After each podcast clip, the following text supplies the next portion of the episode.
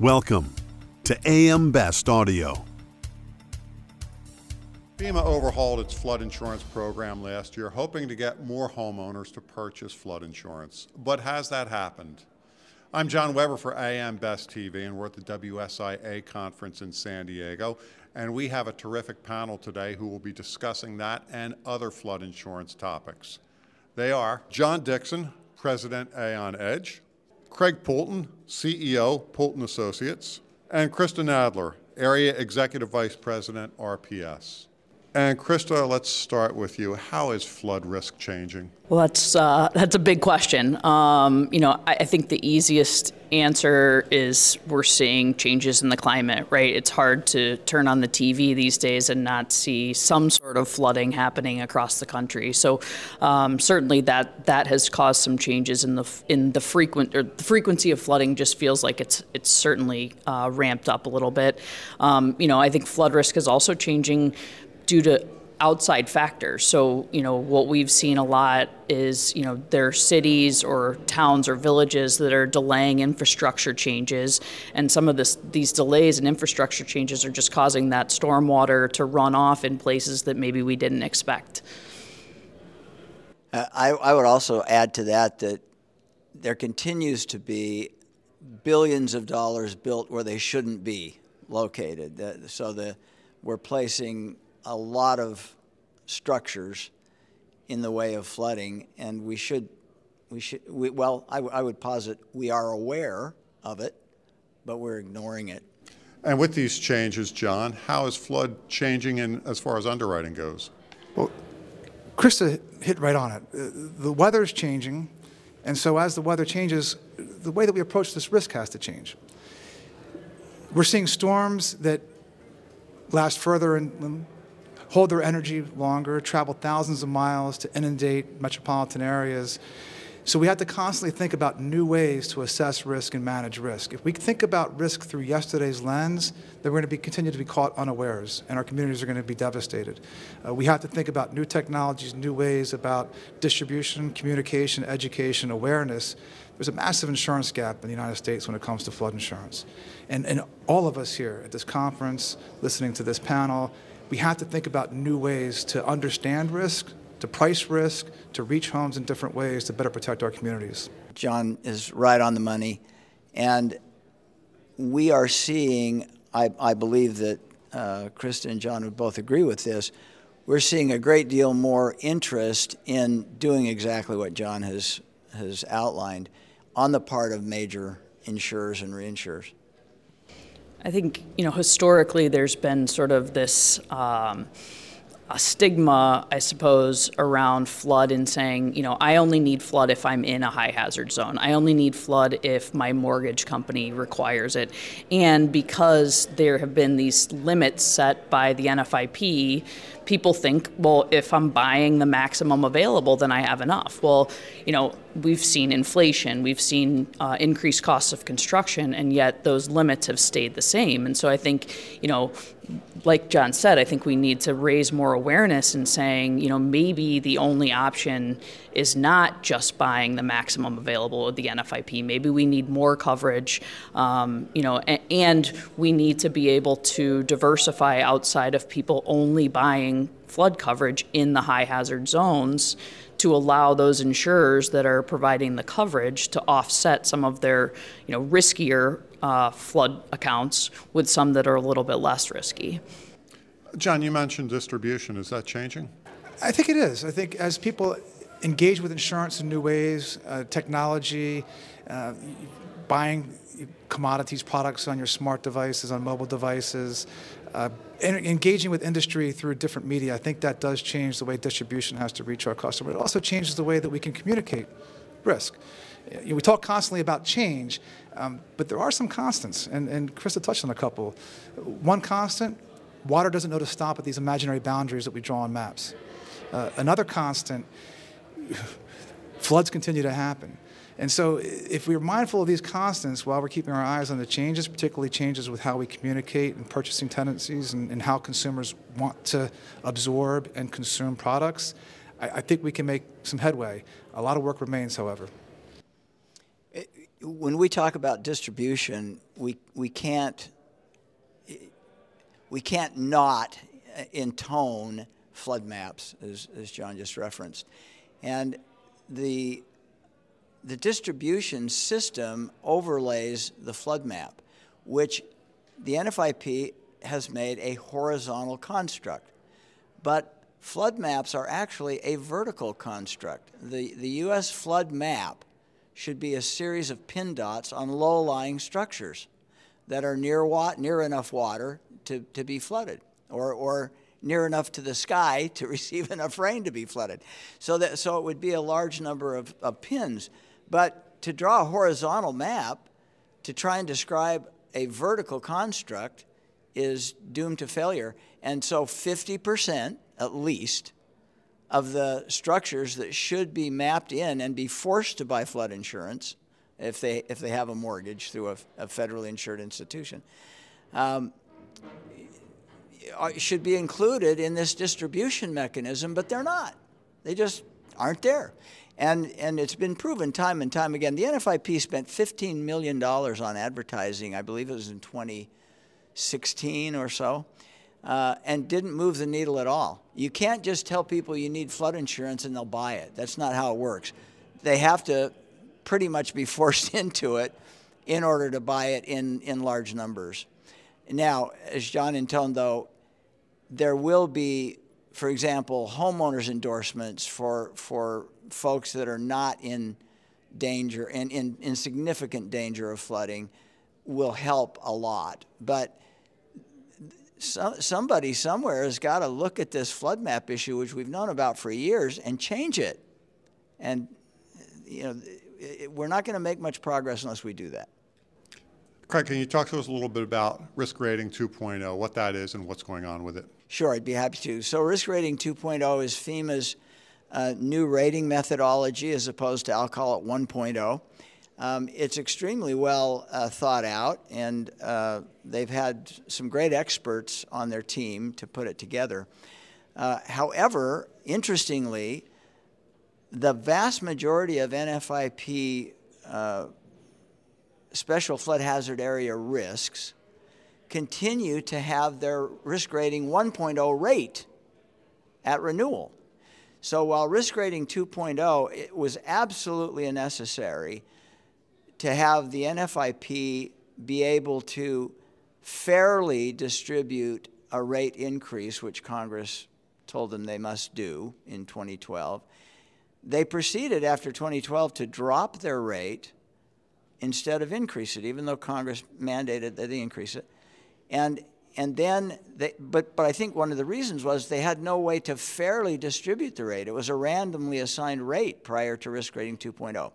So risk rating 2.0 came into the, to the mix, and because of the way it's implemented, and I won't go into the technical aspects, but because of the way it's been implemented, a large number of what are called X zone risk folks have exited the purchase of flood insurance through the NFIP.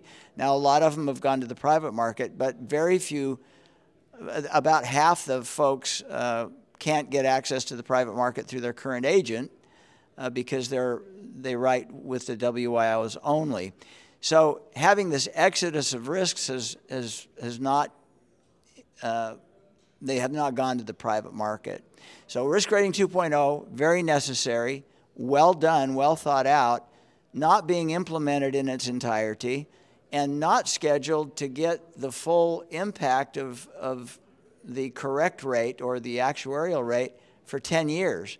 So we've really got some challenges. I could go into all the things I think NFIP could do, but I've talked long enough, so I'll let somebody else. Well, I love the last point that you made about the, the time it's going to take to get to that full risk rate, and I think that's one of the biggest challenges with risk rating 2.0.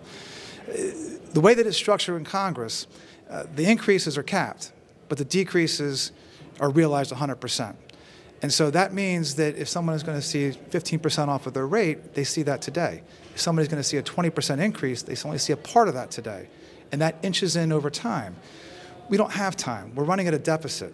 We have, a, again, a massive exposure in this, this country that needs to be closed. We don't have 10 years to fix this. And I think that's one of the biggest flaws with, with risk rating 2.0. I love the way you say it. It's, it's a great concept. Um, I, I, think the execution uh, could use a little work.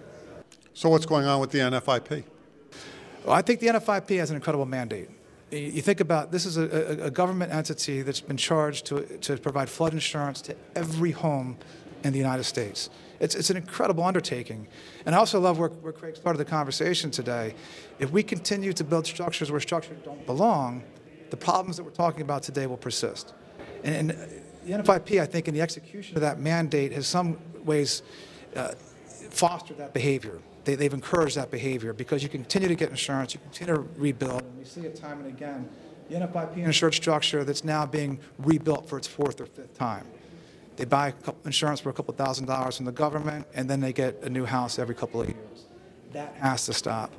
And I think the NFIP needs to work through these, these challenges with homes not belonging where they are and repetitive law structures. I think that would be that would greatly improve the industry and our country.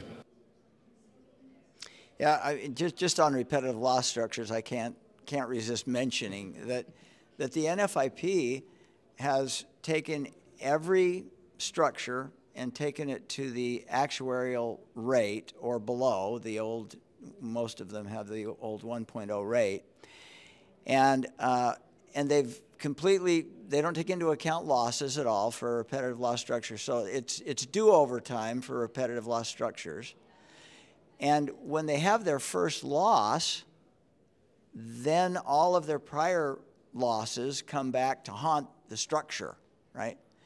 And so, unfortunately, and I, I, I believe this is happening from, from anecdotal evidence, people who have repetitive loss properties are selling to people who don't know it's a repetitive loss property because the NFIP doesn't release the data in order to have a flood later on for the unsuspecting buyer, which will then find out it is a repetitive loss property and their premium will skyrocket, and they're the one left holding the financial bag, which should have been rightly borne by the prior owner who knew what they were selling. So it's almost like the government's complicit in a kind of uh, trick and device scheme. You know, it's, it's really a sad thing for the folks who are going to buy those homes, thinking they've got a beautiful home near the water, and then they find out that the the premium is so high that they can't sell it for anything close to what they bought it for. So where's the flood market headed? Anyone's guess, Krista? Would you like to venture a thought? a year or two ago, we would have said, all right, we think that we're going to get more and more traction in the private flood market, and I think we have.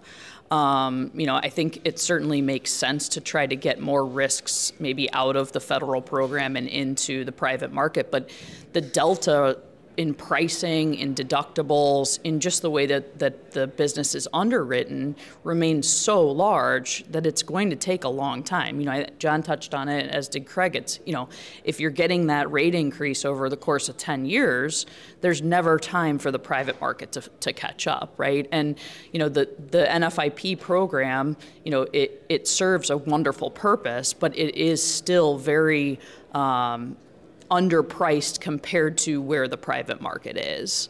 So, you know, I mean, it, it's hard to have that crystal ball to say where it's going to be. I do think we'll start to see more more people uh, trend towards the private market. I think that there are advantages to being in the private market, but um, you know, the the NFIP is obviously here to stay as well. Let me make one observation uh, that's germane to this, and that is that because the legacy rating system 1.0 uh, used the same rate in each flood zone, right? But the flood zone is not flat, it undulates. So if I'm three feet above John, I deserve a lower rate than John, but I get the same rate. Hence, that, that reality creates a random assignment of rate, okay? So 50% of the people in the old 2 point, or the, the 1.0 assignment mechanism were getting a rate that was too high. That's what we've been trafficking on for, for several years. So the private market is not always priced higher than the NFIP. Oftentimes it can be lower and reasonably so. But, and, and with 2.0, hopefully that, that uh, correlation becomes less and less uh, pronounced. But, but it's still there. Uh, we still have 50% of the people in the NFIP, they're paying, well, actually, as John as John implied the, or, or, or outlined, there, folks that should have gotten a lower rate, a lot of them have gotten the lower rate, 23%, I believe it was. And, um, but there's still a lot that are, are getting the old sort of randomly assigned rate. Well, and I think that, you know, essentially what that does, right, is the private market is coming in and they're being opportunistic and they're going to pick off those ones that are getting that that rate, you know, that much higher rate despite maybe being built up a little bit higher or whatever it may be. And so then I think it's kind of a self fulfilling prophecy that again now we leave the NFIP with only the absolute worst risks, right? Hopefully, and exa- yeah, and you know, is that what we want? Is that not what uh, what we want? I don't know, but you know, it, it certainly will make a difference in the future if the NFIP is only doing those risks that are truly the ones that have the most flood exposure. That's how every every insurance crisis gets fixed, right? Insurer of last resort. Yep. You know, either that or assigned risk pool. So if we can go down that road, and the NFIP will accept a position of insurer of last resort, we're on our way to a solution. When I think about the future of the flood insurance industry, uh, one thing that strikes me is I think the private industry is showing that the flood insurance can work. And I, and I, and I think it is working, and, and maybe not with the velocity that we'd like, uh, but we talk about lower pricing or higher pricing. Everything that we're talking about, uh, what the NFIP is doing with risk rating 2.0, the investments that are happening in industry, better mapping resolution, better models, that doesn't make us price lower or higher. It makes all of us price better. And I think that's what's happening today. It's going to take some time. It's going to take education. It's going to take awareness. It's going to take AM Best TV to get the message out. But we are pricing flood insurance better today than we did yesterday, and we'll continue to do that. On that note, great discussion, everyone. John Dixon, Craig Poulton, Krista Nadler, thank you so much for taking the time to speak with us today. And from the WSIA conference in San Diego, I'm John Weber for AM Best TV.